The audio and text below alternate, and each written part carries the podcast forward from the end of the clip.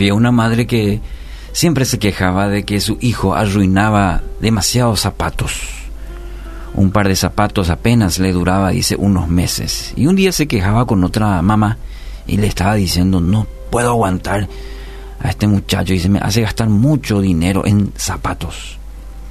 Y la otra madre le, responde, dale gracias a Dios que tu hijo arruina zapatos, le respondió la dama.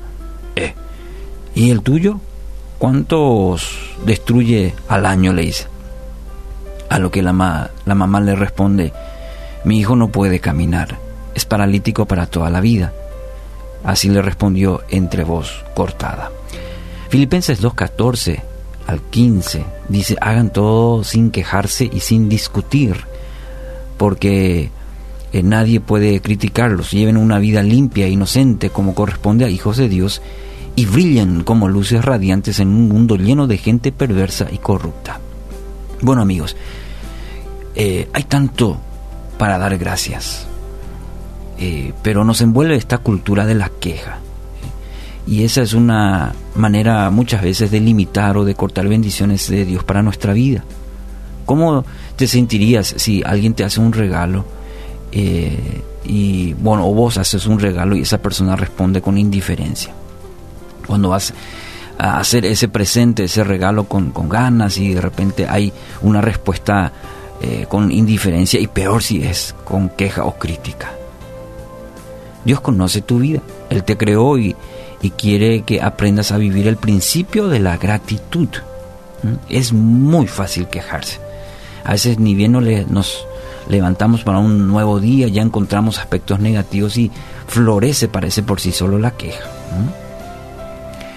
Eh, pero si empezamos a ver el principio de la gratitud, empezando a ver todo lo que el Señor nos provee a diario, si incorporas a tu vida este principio, tener la certeza que Dios va a bendecirte.